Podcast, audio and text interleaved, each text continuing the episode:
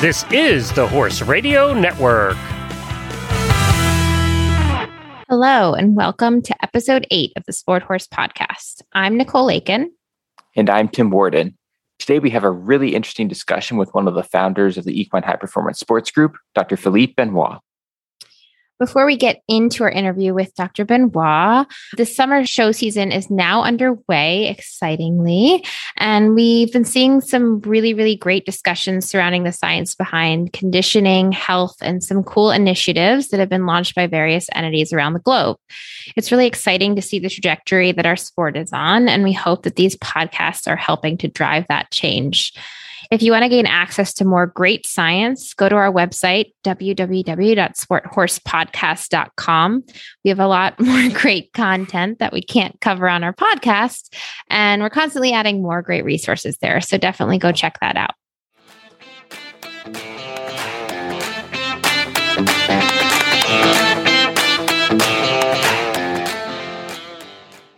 Our guest today is Dr. Philippe Benoit. Philippe founded the Equine Clinic de Brevière in 1992 after earning his DVM from Alfort Veterinary School and a master's in nutrition. He later went on to earn a diploma from the American College of Sports Medicine and Rehabilitation. Philippe has served as the team veterinarian for the French jumping team, for many individual team athletes, and is a former FEI veterinary committee member. Philippe currently consults in sports medicine in California, is a member of the Equine High Performance Sports Group, and a member of the Horse Sport Horse Research Foundation. Hey, Philippe, and welcome to the Sport Horse Podcast. Well, thank you, Tim and Nicole, to have me today. Perfect. So uh, we'll just jump right in here. And uh, this is something that I'm really excited to talk to you about. It's something that I I always talk about when I found came across this paper, and it's a really cool paper that you wrote with uh, Rick Mitchell, who's also a renowned veterinarian on how to perform a specialized examination in jumping horses at competitions. And for our listeners, we'll put a paper, a copy of this paper uh, in the show notes so that they can go and read it and, and kind of go through it because there's a lot of really good information in it. Uh, but one of the things that stood out to me was the importance of examining a horse early in the day. So, what types of things are you looking for when the horse first leaves the stall? So, this um, I have to give some history background on this uh, topic because we when I uh, spoke to a couple of times with Rick Mitchell and a few other colleagues, there was a, a feel like uh, some of the veterinarians were not always listening carefully to the the show jumper riders. They were asking more things about how the horse behaves in the ring and how we could pick up tiny, subtle things that could make the horse, you know, have a drift on the fence or swap lead or basically not that the horses are really unsound, but horses not doing the job they're supposed to do or not performing as well as they should. Um, so it came up to be um, organizing a type of examination where it's a little bit different than a normal vet exam, where we are becoming very, very picky, looking at all details and looking at the horse, as I said, uh, earlier in the morning. The reason why is when the horse first thing in the morning when you're at the show, and that's basically a need you have to be sometimes at the show to look at your horses working into their discipline, is to um, go in the stall. Um, when they are really cool down, see how they post their limbs, see how they feel comfortable with everything, see how they eat, see how much of uh, potential stress they have and discomfort, which all these details have to be brought up the communication with the groom at that moment is very important because most of the grooms know their horses very well and know their habits and uh, what they do in a day. If something looks abnormal to them, it has to be reported, I guess, to the vet and to the rider. Um, since you're there, you also go through a full physical examination and all the joints, the back, everything is cold, everything is giving you a lot of information in terms of potential spasm on the top line, uh, joints which are a bit restricted in motion and movements. And if you accumulate all this information to start, you may have a, an idea of something which looks a bit funny. Because once the horse is moving outside, even hand walked, obviously ridden, when you come back, all these structures are definitely almost back to normal on uh, most of the horses, and especially most of the high level show jumpers. So this this is how the, the day starts for us in terms of examination. And you you do a lot of notes. You do put a lot of information right there. Some of them will be relevant during the day some will not. So that's why you just want to see how much let's say this joint swelling is a little bit more important than normal. Even if the groom says oh it has always been there it's something which is maybe not so normal for that particular horse. So you get to know them better and better in details and the other thing which is important for them is regarding the rider the groom and the horse welfare is when you know these details and one day these details are changing or some structures don't show the same uh, look, the same morphology, the same uh, tightness on a tendon sheath or ten or ligament or joint, you know that something is going wrong on this horse that you basically know by heart. So it's about observing, touching, do a full clinical exam and be closer to your horse at this type of examination for this type of examination. That's such an important point. I know a lot of my friends that are, are grooms for high level show jumpers.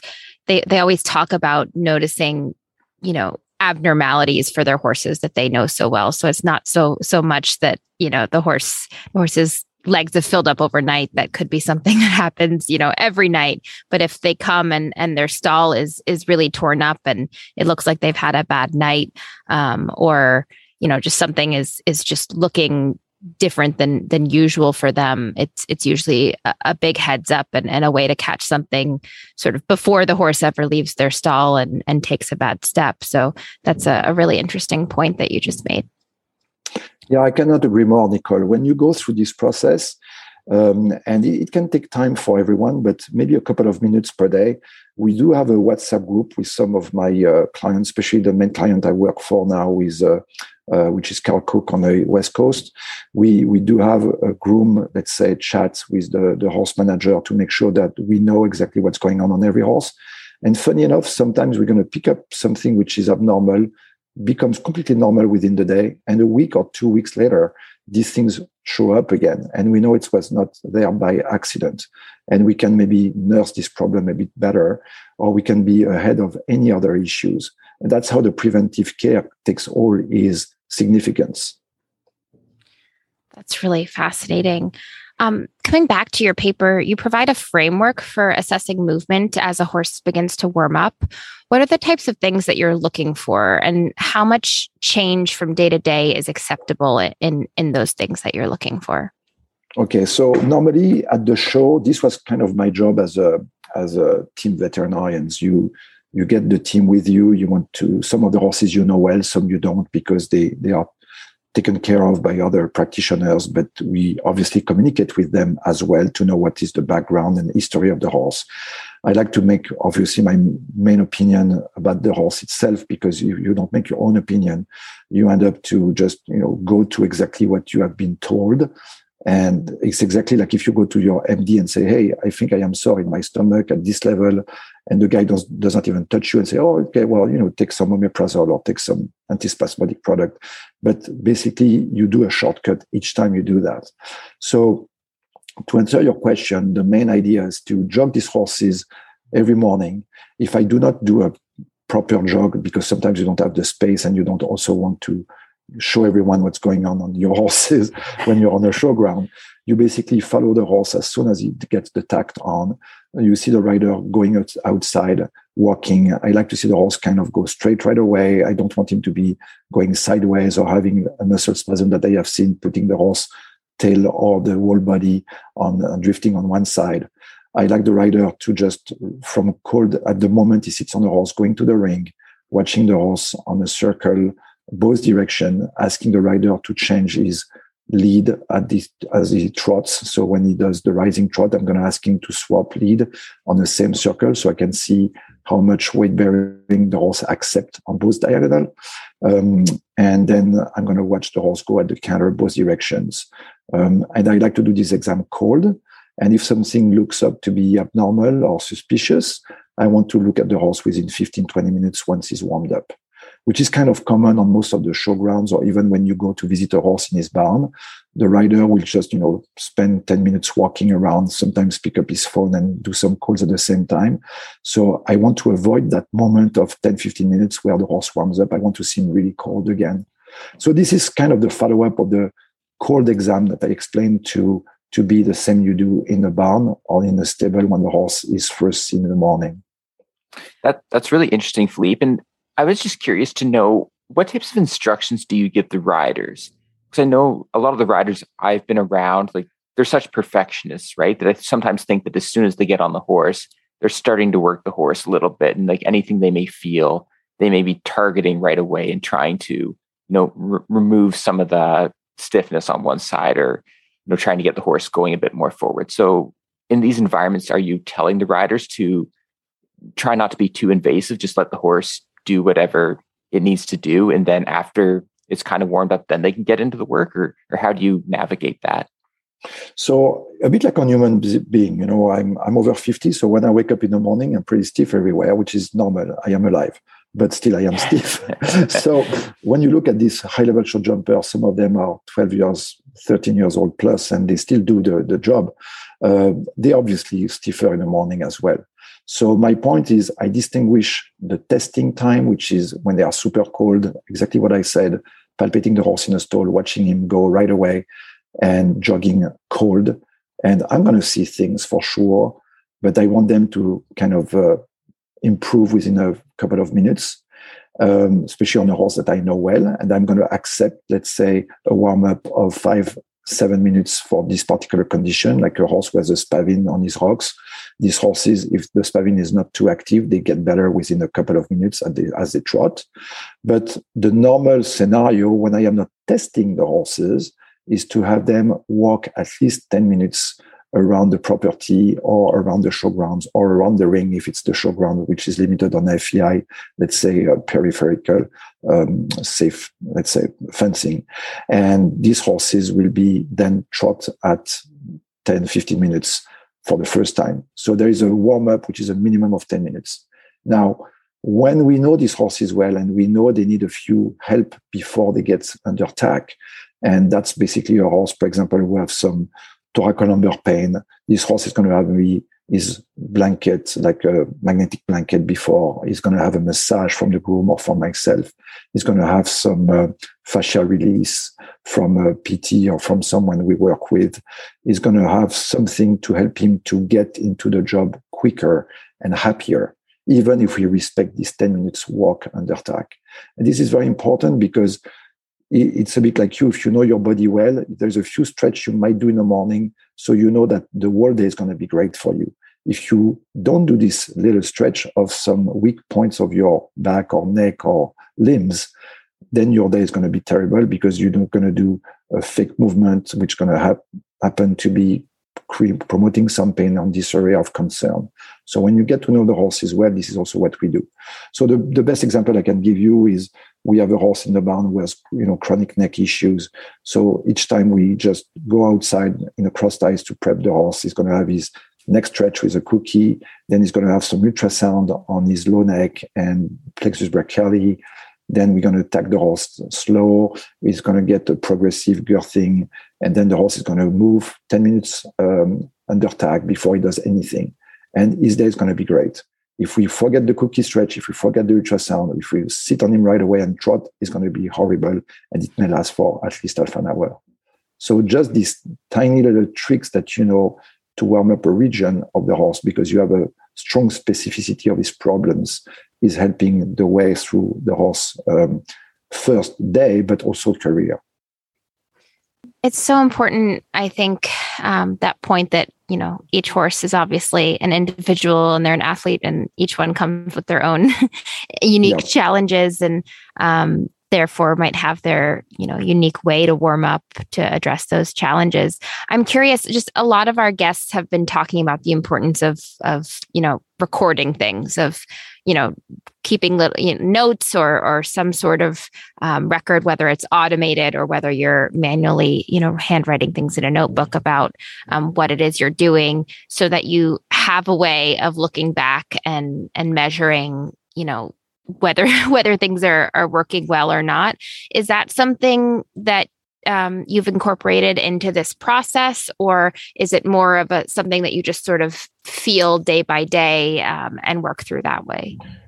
Okay, so the recording of all this information is truly important, Nicole, and and you know that. Uh, I don't have to go into details with any of this software that uh, can be used nowadays on the market.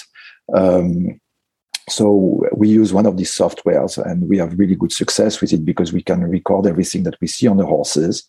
We do have, as I said, a WhatsApp group because sometimes we just add a quick picture of the day. And even when I am remote, I can get uh, information about every horse we looked at uh, with this group of people. So we get like a picture of a lump or a sudden cellulitis on a horse leg, and so it's it's recorded somewhere, you know, and it's quick to have access to. And sometimes we just delete it if it's not making any sense. Um, on the other hand, we have some um, application to check the horse um, range of motion and gait. So we have a gait analysis system. Um, so for the group who is listening, the gait analysis system, there's not so many available on the market today, but one of them that a lot of veterinarians know is the lameness locator. I personally don't use it so much, but some colleagues do. Uh, in full respect of that, you know how the horse baseline gait is one day, and you can say, hey, this is my baseline, this is the best it's been. We try to keep the horse into this interval of range of motion and gait comfort. Um, there is a, a, a few um, gait analysis system which are a bit more, uh, let's say, ex- expensive and extensive in a way that you put some um, motion spots on the different joints and you can see the horse between uh, motion cameras and uh, there's a few in the us uh, recently there's one in uh, northern california which is amazing. And you just basically jog the horse in a corridor and you have all the details of his gaits analysis. And there's a few apps which are going going to be on the market soon, which basically allows you to jog the horse with your iPhone and make a video and share the video to, with your vet. And so you can follow up any discomfort of one horse uh, with a percentage, let's say, of acceptance. You could say, hey, I accept this left hind, which has a chronic stifle problem, to be only 10% off, but I don't accept when it's 15 or 20. Um, so that's how you also can measure what you accept, what you don't accept, and also how you measure a horse who has been having an injury is back in work and you say hey i don't want the horse to be more than this amount of percentage uh, discomfortable because then it, it, means that we go too far in the rehab and we have to step back a little bit. So these are the things which we are going to use more and more in a couple of years. And and they're already there. So it's not like they are not existing but it's good to have a baseline and work through that um, as you go with these horses. Because again you're looking for tiny tiny stuff that can affect the horse within the ring. And sometimes most of these horses are not sound to watch but they are not good as they should in the ring that's really fascinating and and as you say it's kind of exciting to look towards the future a little bit and some of these technologies that are, are becoming more accessible um, will just allow us to be that much better at finding those small changes and preventing uh, larger issues and, and uh, for on the performance enhancement side just being able to detect uh, some things that are going on and to address those. So it's it's really exciting to hear about that framework uh, shifting gears slightly, you've held a number of uh, prominent team vet positions and have worked with some of the top riders in the world, uh, both in North America and in Europe. Through your eyes, what are we doing really well when we manage sport horses? And then what are some opportunities that we have to improve? Uh, that's a tough question. okay, well, you know, I'm going to answer in two parts. Um, you always understand things how you go from the moment you started and the moment you're there now.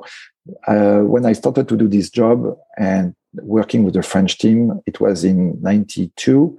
And funny enough, the first show I went was the Del Mar, Delmar World Cup. So that's where I live now, which is funny because I came back like 20 years later on the crime, on the crime scene.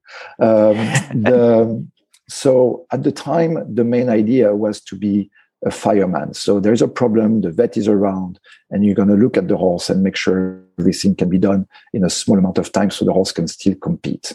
So this was the job of most of the team vets. You would discover the horse most of the time the day before or the week before, maybe during a, a clinic where all the, the, the riders would meet for a training session before a, a huge events like uh, you would meet a week before you go to the olympics or a week before you go to the world cup finals so you basically are not in a preventive side um, the rider were demanding more and more at the time because I, within the French riders, one which I've been close to for the last 30 years is Eric Navet. And Eric is a perfectionist. And when I say perfectionist, the term is even small. He's really, really picky about everything. But the, the reason I like him, it's because he has been helping me to be better at what I do, even if I think I am still behind a lot of stuff, because you need to be finding things that make a sense for the horse comfort. So we have passed the horse which is lame one or two five. We are not in this scenario anymore. We are in a scenario where the horse is having a chronic spasm of his neck and maybe just does the left turn not as good as the right turn. The horse is going to be not swapping as good as it should in a combination. The horse is not going to turn and bend the best way on one side compared to the other. The horse is going to drift maybe five degrees to the left instead of going to the right. So these are things that obviously we cannot always treat and find and explain. But by observing these horses more and more with this type of riders, you end up to get to have more info and try to bridge what is a physically concern, a physical concern with a rider concern. And for the veterinarians, it's a really a, good thing to work on as they meet their clients because sometimes we come up veterinarians with strange terms and um, you know in, i would say all kind of uh, explanation which are maybe too complicated to hear on the other hand, if you say, hey, if your horse is drifting to the right, for example, we know that it might be a right fore problem or right hind defect of push. And then you can kind of crumble down and peel the onion and find out what would be the problem based on what you know on the horse and based what you have seen on the horse over the recent days or weeks or years and find an explanation for this drift. So most of the riders now, which are going into the, the big shows, are willing to improve more and more the comfort of their horses and try to understand how they can gain a second in a jump off because the horse does not, you know, jump and turn the same way left and right. So obviously, if you have a horse which is not turning so well on the left lead, and you have three or four turns to the left in a jump off for a hundred thousand dollar Grand Prix, uh, each turn you do, you lose a half a second, and this half a second is basically your twenty thousand dollars coming down each time. So it's it's important for them because behind the the horse welfare there is the, the business that they have to go through, and this is what the going on with the professional riders. On the other hand, you also have to make sure that these horses have a kind of a very healthy life because if you are preventing every problem they have, they keep their they, they, they keep their value over time. And uh, if this horse happens to be sold, if this horse has, happens to be even going to you know upper level shows, or you have a year ahead, you know how to work things out to keep this horse as good as possible.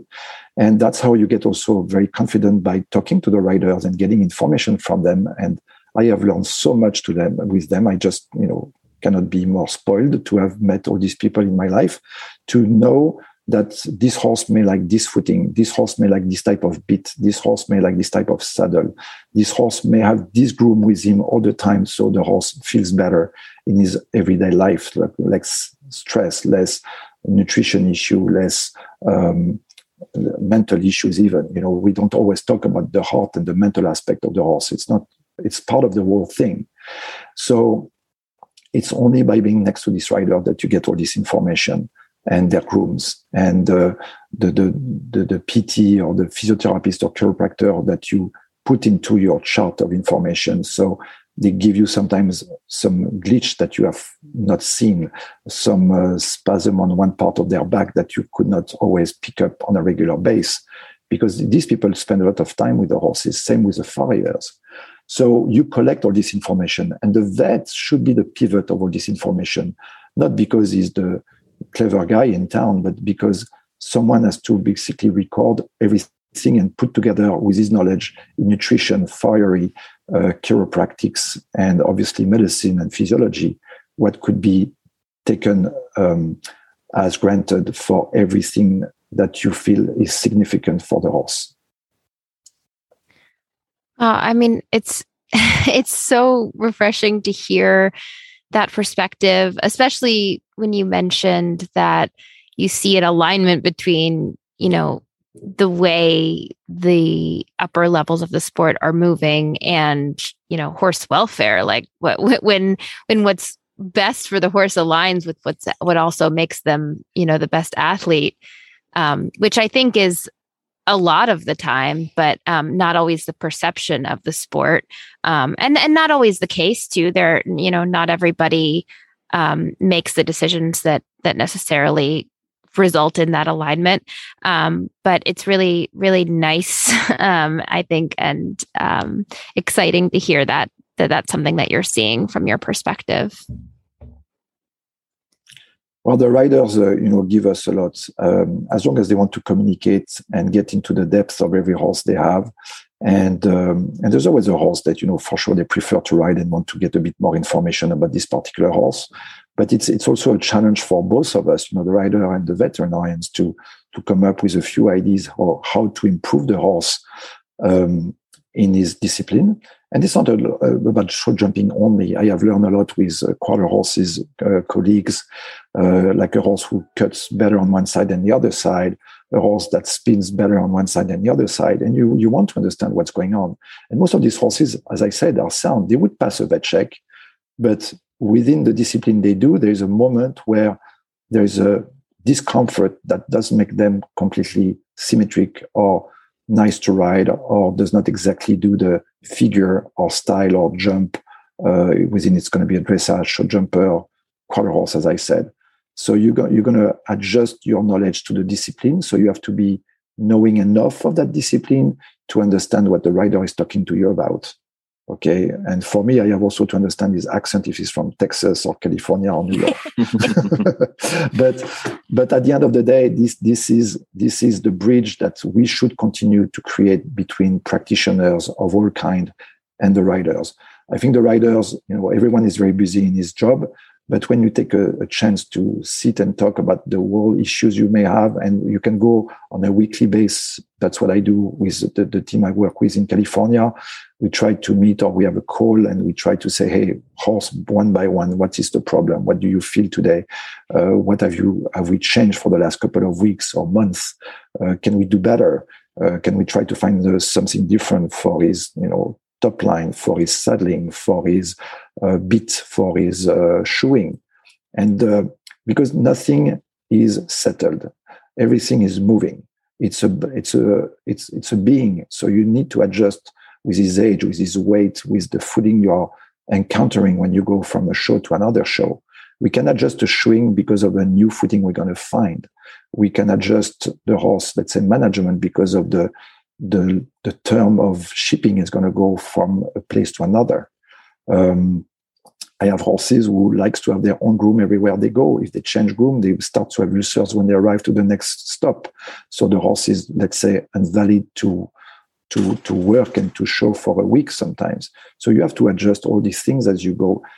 And one trick I can tell you too is, uh, as we went through all these shows, there's also a format of how many shows the horse is capable to do for a certain amount of times. And one of the best, Uh, let's say, scenario I have found so far is to give the horse three shows over five weeks. So sometimes they do three weeks in a row, but then they have to have two weeks off. Or they can do one week, two weeks off, two weeks then of showing. And this format has been really compliant for me wherever I went in Europe and USA especially it's interesting because here in USA you are used to have a show which lasts seven, eight weeks in a row. In Europe, it's very un- unlikely to happen, except when they started 15 years ago the tour in Spain or in Italy.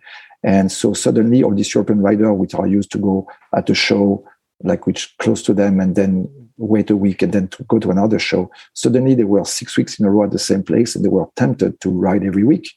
And horses after three weeks or four weeks would be worn out or they would be starting to have problems. So this format of three out of five is really interesting to apply for most of the horses. Oh, that's really interesting.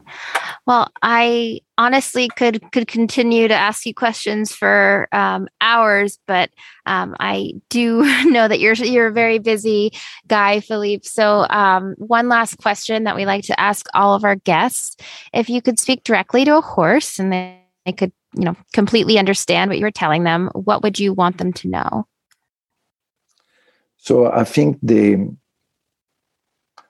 we don't understand what they always want to tell us. So I'm going to tell you something very clear that I heard from a farrier one day, a good friend of mine who unfortunately passed away too soon. He said, The horses have a lot to say. It's only about the time and, and efforts you do yourself to listen to them. That's that's a really beautiful uh, message, and I think the perfect way to end uh, this podcast, Philippe. So, thank you so much for taking the time to chat with us. It was really fascinating. I, I know everyone's going to really enjoy hearing about uh, your process and kind of the framework you have. So, thank you. Well, thank you so much, Tim and Nicole. Appreciate to have this time with you guys.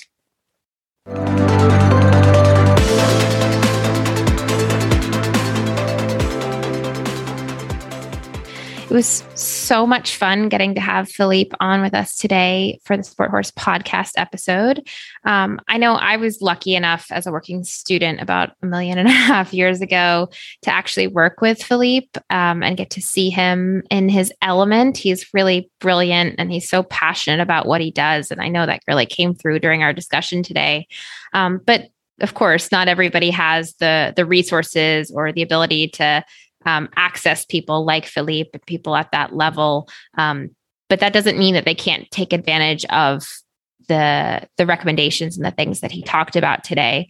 Um, Tim, I I'm sure you have some thoughts on this from from you know your perspective, but I know for me, like I I think there's it's just so important to be able to have a really good relationship, really good communication channels with your veterinarian, with your farrier, and you know if you're the kind of person who you know works a job and um, can't be at the barn first thing in the morning to see your horse cold and isn't always the one um, that that gets to have that interaction first thing um, to be able to talk to the people that do and and just explain to them you know the importance of you know taking note of of how the horse is in in those moments and and being able to communicate that well and and really being a team in terms of of caring for and managing your horses no matter what level that horse is um, because it really is something that is is for both the welfare of the horse and as an athlete um, can can help you find ways to to help them you know compete and perform at their best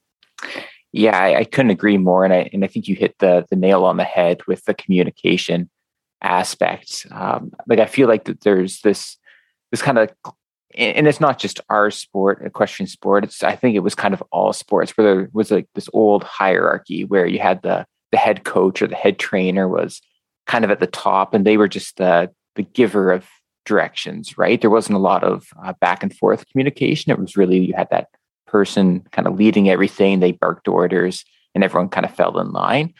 But I think what we what we're seeing on both the sports side as well as you know any industry, whether it's uh, like fi- large financial institutions or in research institutions, institutions, hospitals, whatever, is that you really need that open communication. You need to make sure that everyone feels comfortable sharing uh, the details or kind of their knowledge and their information across different sectors and across different silos. And and so i think you're completely right about that. And that, that's something that's so powerful. So I, I think for a lot of our listeners if if you are working another job then it's it's important to build a bit of a, a relationship with the people who are spending time with your horses. And and, and i think one of the important components of that is like if they're going to be texting you or maybe giving you a giving you a call to give you an update like it's important to you know just be open to that information they're giving um, and, and to be supportive as well because uh, i think anyone who's in this industry loves the horse just as much as you do. And so to be supportive and if an issue arises to not um, you know make it more difficult on anyone than it has to be.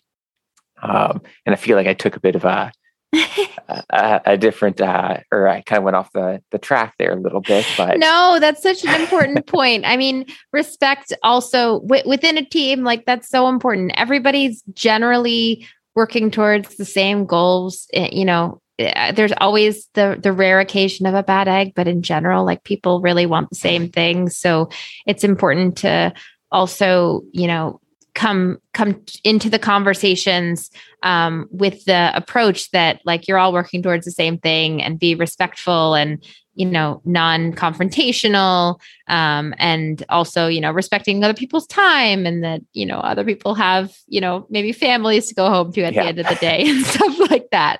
I, I, I think that's important. It's, it's something that shouldn't be disregarded. So I'm glad you mentioned it. With that said, um, it's a good way to end so that we can go home too. Um, on that note, um, as always, you can find the links to today's guest and our show notes at www.sporthorsepodcast.com. If you enjoy the Sport Horse podcast, um, you can also check out our additional articles and videos at sporthorsepodcast.com. Um, they're awesome. They they provide a deep dive into concepts that are far deeper than we have time to get into on the podcast, um, and a lot of them provide the actual science behind the concepts, and will make they'll make you a better informed horseman or horsewoman, horse person. Um, you can also follow us on Instagram and Facebook. Please do at the at Sport Horse Series.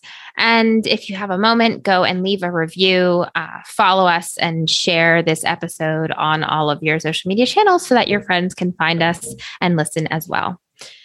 You can also find all 20 plus shows of the Horse Radio Network and have them with you wherever you go by downloading the Horse Radio Network app for iPhone and Android. You can find that at the App Store by going and searching Horse Radio Network. And with that, here's to keeping your sport horse happy and healthy.